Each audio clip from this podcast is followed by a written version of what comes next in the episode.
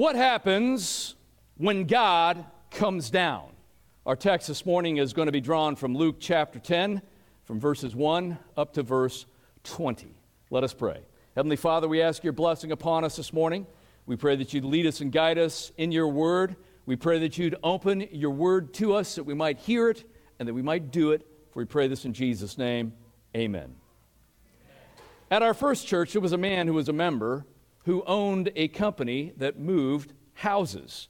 He would jack up the houses, and then using a crane, the houses would go up. The house would go up and then onto a large truck and be moved to a new location. This morning, the Gospel of Luke shows us a house coming down. The Lord, enthroned on high in heaven and on Mount Sinai, begins a new phase in redemptive history as we see that God's house came down. God's house came down. Go and open up your Bibles to Luke chapter 10. We're going to begin in verse 1. Luke chapter 10, beginning in verse 1. And it says there in Luke chapter 10, beginning in verse 1 After this, the Lord appointed 72 others and sent them on ahead of him, two by two, into every town and place where he himself was about to go. Now, 70 or 72, early manuscripts, including the Codex Sinaiticus, has the number 70. So whether it's 70 or 72, they're roughly the similar thing and mean roughly the similar thing. And when you look throughout the scripture and you look through Jewish history, you see this number coming up again and again. Here's one example Exodus chapter 24, verse 9. The Moses and Aaron, Nadab and Abihu, and the 70 elders of Israel went up and they saw the God of Israel. So the elders in the Old Testament numbered 70. And these disciples that you see here are now functioning as the new elders of a new Israel. As old Israel's elders went up to God's house on Mount Sinai, new Israel's elders go out as God's house came down to earth. Now, there's other places where we see 70. One of them is when you go into the book of Genesis and you see after the flood and you see the sons of Noah go out we see there's something there, an account of all these families that go out and become nations. And we see that the 70 nations there are the table of nations. The Sanhedrin, the ruling of the elders in Israel at this very moment in time, consists of 70. And also, 70 or 72 is the number of scholars that supposedly translated the Septuagint. When the Hebrew Bible was translated into Greek, and now the entire world can read the Bible. So, what's going on here?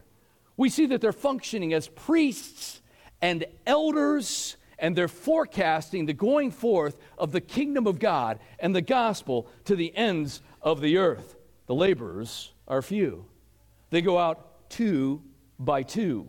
Let's go on to verse 2 here. And he said to them, The harvest is plentiful, but the laborers are few. Therefore, pray earnestly to the Lord of the harvest to send out laborers into his harvest. The harvest is plentiful and the laborers are few. So, what does Jesus say? Does he say go recruit people to become laborers? Does he say go out and carry out a program to create those who will become discipleship leaders? What does Jesus say to do first and foremost? He says, pray, pray. The harvest is plentiful, the laborers are few, so pray, pray about this. And friends, guess what? It's always been the same story. The harvest is always plentiful, but the laborers are few. And friends, these days in which we live is about a huge harvest, and the laborers are few. Do you know that the days in which you live are actually the days and the age of the greatest age of evangelism in the history of the world up to this point in time? And yet we go, boo hoo hoo. Read the newspaper, all focused on the Western world or what's happening here in the United States or in Texas, and we think everything's going bad everywhere, but it's not. The gospel is breaking out in power all over the world, particularly in the global south. There were 9 million Christians in Africa in 1900. In the next three years, there will be 633 million. There will be 640 million Christians in Latin America. In the next few years, there will be 460 million in Asia. And taking into account those who claim the name of Christ in Europe and North America, there will be 800 million of them. Billions and billions of Christians, and billions and billions more to be reached. But the laborers are few. Pray for the laborers. The interesting thing is, they don't need us now. They don't need a Dutch guy going to school at Calvin College to go over to Africa or to go to Central Asia. There's plenty of Christians there now. They need to be equipped. They need to be prayed for. They need to be raised up by the Spirit of God. The laborers are few, so pray for the laborers. Pray for the indigenous laborers. Pray for indigenous laborers that we might be involved with ourselves. Now, as our church grows, in the next six months or so, I anticipate we'll start to flesh out our missions budget. And as we have the habit of doing in the CREC, we normally focus on one place, one thing, and we put some serious resources into that. And there's some exciting things going on. There's a church kind of like our church in Nairobi, Kenya, that's been there for quite some time. A pastor that I know down there who is actually Kenyan. He just needs help to help him raise up laborers perhaps Central Asia or the Philippines. We have 20 churches that want to come in to the CREC from the Philippines. And maybe Central Asia and the Philippines will be our corner of work, our place of focus to pray for God to raise up the laborers. Verse 3 in Luke chapter 10. Go your way. Behold, I am sending you out as lambs in the midst of wolves. Carry no money bag, no knapsack, no sandals, and greet no one on the road. Doesn't this sound like a plan for failure? Who would come up with a plan like this? Carry no money, don't bring any supplies, don't take any extra sandals, don't greet anyone on the road, and guess what? I'm sending you out as lambs into the midst of wolves. Does that sound like a winning strategy to you?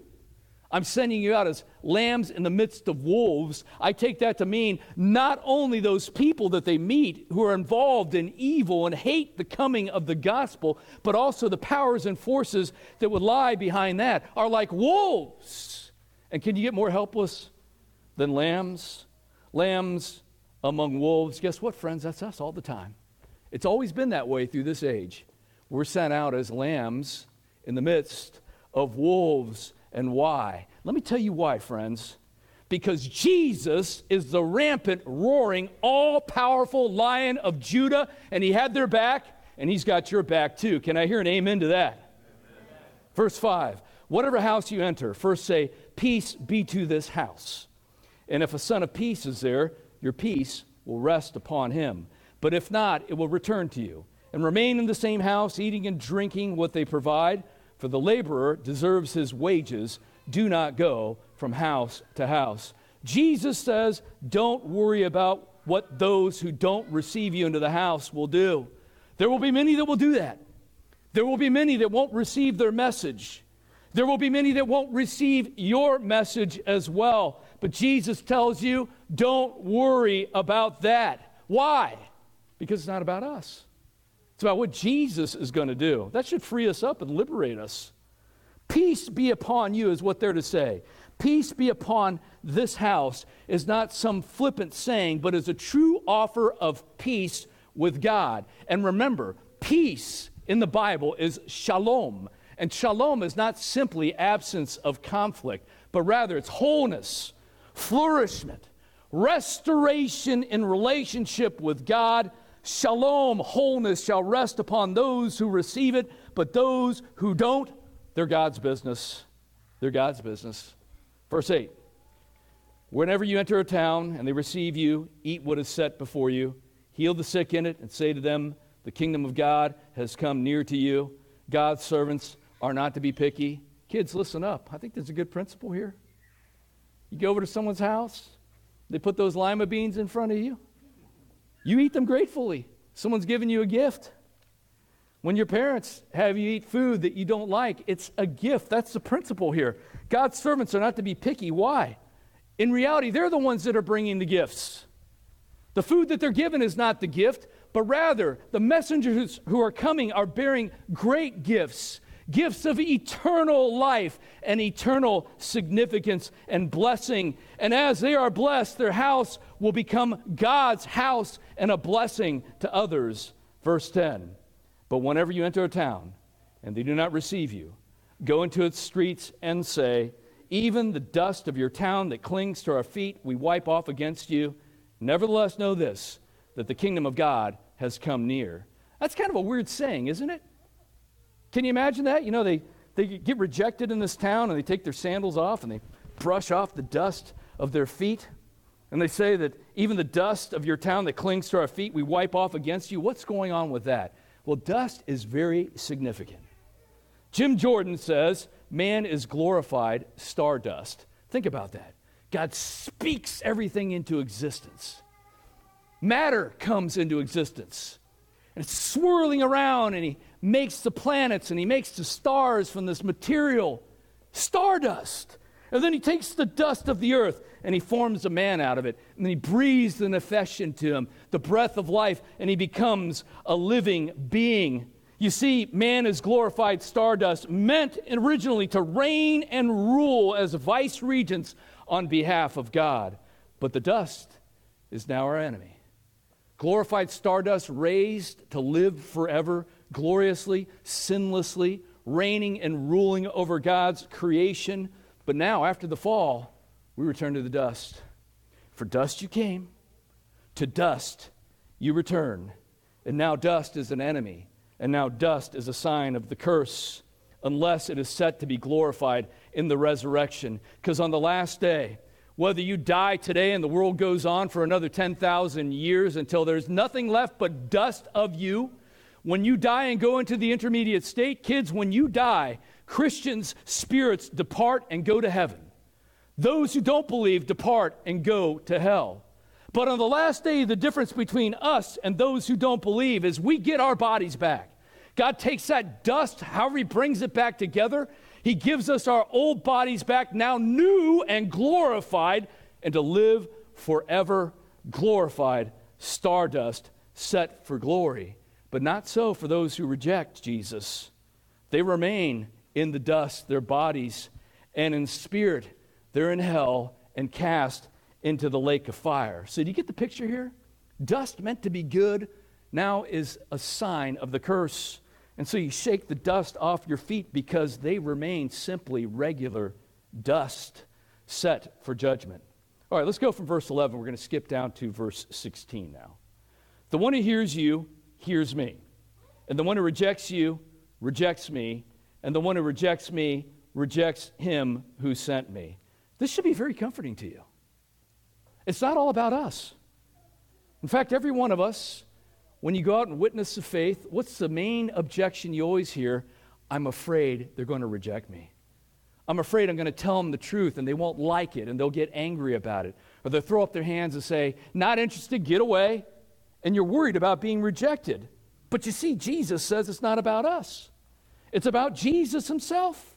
And when they reject, they reject Jesus and they reject him who sent Jesus. Friends, we are just messengers and ambassadors, and that should liberate us to go speak the truth, to preach the gospel, to invite others to come and join us in the kingdom and to come to the feast. We bring the king's message repent and flourish or reject and face judgment. Again, I want to remind you as you go out of this place today, you're living in the greatest age of evangelism yet. And no wonder there's so much opposition to the gospel. Even in our own land, our own land that once considered itself Christian, our land that once presupposed Christian principles, now we have a hard time having a conversation about biblical things with our neighbors much opposition. Why? Because Jesus is on the move. And the laborers are on the move. And there needs to be more laborers, so pray for the laborers to go out into the harvest. Verse 70, 17. The 72 returned with joy, saying, Lord, even the demons are subject to us in your name. And he said to them, I saw Satan fall like lightning from heaven. The demons tremble and obey the church in the name of Jesus. Now, you know my soapbox. I'm going to step on it again. Jesus gave you his royal name. If you're walking around in England, you got a calling card from the Queen. It opens doors. I know the Queen. I'm coming in the name of the Queen. People step aside. You have the name of King Jesus, the King of Kings and Lord of Lords, who's seated at the right hand of the Father, even now ruling over the cosmos. Use it. Use it in prayer. Use it in trouble. Call upon his name. The demons tremble and obey the church in the name of Jesus. When we gather together on Sunday morning, you can't see it, but if you have the mind's eye and spirit, the earth trembles beneath our feet and the forces of darkness tremble at the name of Jesus, and we come in the name of Jesus. Now, look who's doing this. Now, you used to see in the 12, right? Jesus comes and in his own name, demons flee. He asks them who they are, and they know who he is, and they say, Please don't send us into the pit yet. You look at the book of Acts and you see that the apostles, the 12, go out and they cast out demons and they do great miracles in the name of Jesus. But notice here, it's beyond the 12. There's 70. There's a bunch of people, 58 or so, that are beyond the circle of the 12 that are having these miraculous, powerful things done through them. They're coming in the name of Jesus. Friends, go forth in the name of Jesus the Christ. And then Jesus says here, I saw Satan fall like lightning from heaven. Literally in the Greek, he says this I was beholding Satan as he fell like lightning from heaven. Satan used to wander around and come into heaven periodically and present himself before God. You remember in Job? Where you been? No, I've been wandering around, going through and forth in the earth. Well, have you seen my servant Job? Yeah, you let me put my hands on him and we'll see how faithful he is. But something changed here. Something happens in the breaking forth of the kingdom of God and the coming of the Christ in his mission, in his death, burial, and resurrection. As the new age breaks in, Satan fell like lightning from heaven, and now the gospel has broken out and has been conquering ever since. And Satan is being driven from God's house. He thinks this is his kingdom on earth. This is Jesus' kingdom. And heaven's coming to earth during this day and age through the body of Christ and in the name of the Lord Jesus Christ. For Paul says in Ephesians chapter 6 verse 12, "For we do not wrestle against flesh and blood, but against the rulers, against the authorities, against the cosmic powers over this present darkness, against the spiritual forces of evil in the heavenly places."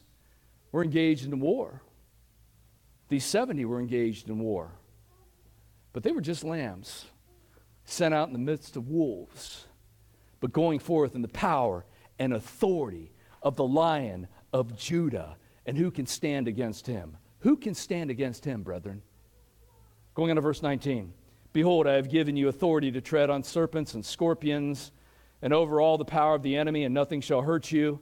Nevertheless, do not rejoice in this, that the spirits are subject to you, but rejoice that your names are written in heaven before you get too excited. And we had a scorpion crawling around in the shower last night, and my daughter was not happy with that before you go out and grab scorpions, you know, to figure out if you're going to be harmed by them or not. Look at how Jesus interconnects this here. Tread on serpents and scorpions, verse 20. Do not rejoice in this, the spirits are subject to you. The gospel, in the gospel, the curse is reversed. The serpent and the scorpion have no power over us. This isn't talking about us becoming snake handlers and going out and grabbing rattlesnakes and dancing around this room but rather it's talking about the great serpent. It's talking about great scorpions, spiritual powers. The great serpent is cast to earth and he's being defanged and defeated, but he is fiercely fighting back. But Jesus says, Don't rejoice in the power you've been given to participate in the great conquest. That's not where your focus should be. Not that spiritual forces of evil obey the name of Jesus. That's not where your focus should be, but rather rejoice that you are among the recipients of saving grace so that your names are written in heaven. And heaven, God's house, is coming to earth. Can I hear an amen to that? My family used to live on an Air Force base in Tokyo that was closing down because the Vietnam War was coming to an end. Week after week, there were more abandoned houses that work crews would come to and backhoes and smash their walls in. And with just a few knocks from the backhoes, the houses would come down, and soon there was nothing there to show that a house filled with a family once stood there. Unlike the houses on that Air Force base, which were emptying of families and coming down to the ground, God's house came down among his people. And his house is filling with people, so that this gigantic family, the body of Christ, is growing larger and more powerful through this age until heaven finally and fully comes to earth. This morning we've seen that God's house came down. Soli Deo Gloria, to God alone be the glory. Let's pray. Heavenly Father, we thank you that your house came down, that you built your new temple, that you built your new temple of us through the ages, your people, stone upon stone. We pray that you would empower us to go forth as laborers and help us and empower us to call laborers through prayer and raise them up, to go into the harvest to bring more fleshly stones into your house to build your temple in this age. Bless us in this time and place where we are ministering, for we pray these things in Jesus' name. Amen.